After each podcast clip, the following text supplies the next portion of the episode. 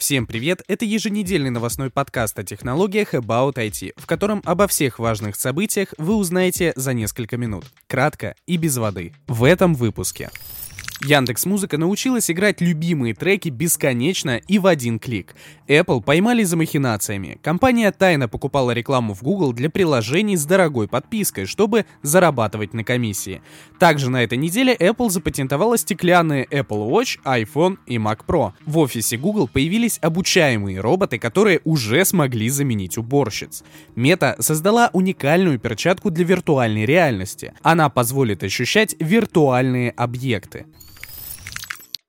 Давным-давно, слушая интервью с одним из разработчиков Яндекс Музыки, я услышал интересную мысль, что идеальный стриминговый сервис должен иметь лишь одну кнопку, нажимая на которую пользователь будет слушать бесконечный поток песен по его вкусам. Что же, чья-то мечта стала реальностью. В понедельник Яндекс объявила, что их стриминговый сервис получает функцию «Моя волна». Теперь на главной странице сайта и приложения находится большая кнопка play с абстрактной анимацией, которая подставляет подстраивается под ритм треков.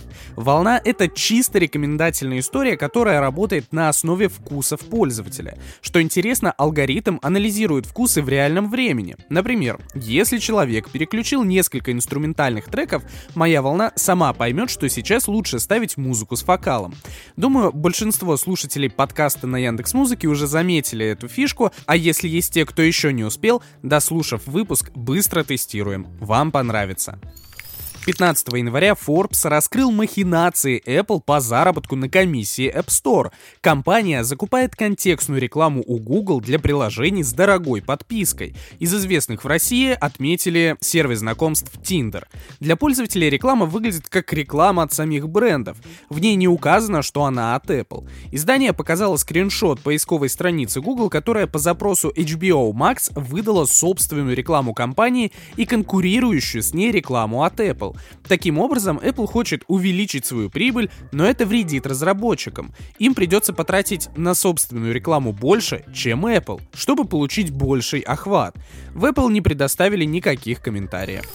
Бюро по патентам и товарным знакам США выдало Apple патент на полностью стеклянные Apple Watch, iPhone и Mac Pro. Согласно опубликованным документам, стеклянный корпус iPhone подразумевает использование экрана со всех сторон. Боковые грани чувствительны к силе нажатия. То есть такой iPhone можно сжимать для управления различными функциями, например, изменять громкость или сбрасывать звонки. Динамики в таком случае будут находиться в маленьких вырезах на нижней и верхней части iPhone. Интерфейс, согласно патенту, может огибать всю поверхность. Не менее интересно выглядит абсолютно стеклянный Apple Watch. Функциональность такого решения в часах не раскрывается. Стеклянный корпус в Mac Pro явно несет сугубо декоративный характер. Интересно, как бы все эти устройства устройства смотрелись в жизни. Alphabet начала использовать универсальных обучаемых роботов в офисе Google. Пока что это прототипы, однако уже они умеют достаточно хорошо ориентироваться в пространстве при помощи камер и датчиков. Сейчас они моют полы и прибирают столы в кафе. Забавно, но изначально они были выпущены в 2019 году для сортировки мусора. Как отмечает The Verge, пока это не скачок вперед, потому что работают роботы медленно и неуклюже. Но, тем не менее, при помощи машинного обучения, они обучаются и адаптируются к разным обстоятельствам. Не знаю, как описать словами, насколько это круто и необычно. Наверное, в ближайшие 10 с небольшим лет роботы в такой монотонной работе станут нормой и даже заменят людей. И снова о будущем, которое потихонечку становится настоящим.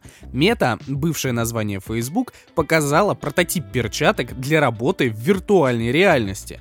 Девайс разрабатывался подразделением Reality Labs в течение последних 7 лет.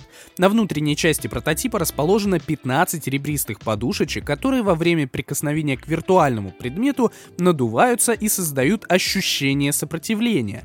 В зависимости от ситуации сложная система подает воздух в определенную часть перчатки. У пользователя таким образом создается ощущение, будто он действительно касается определенных предметов.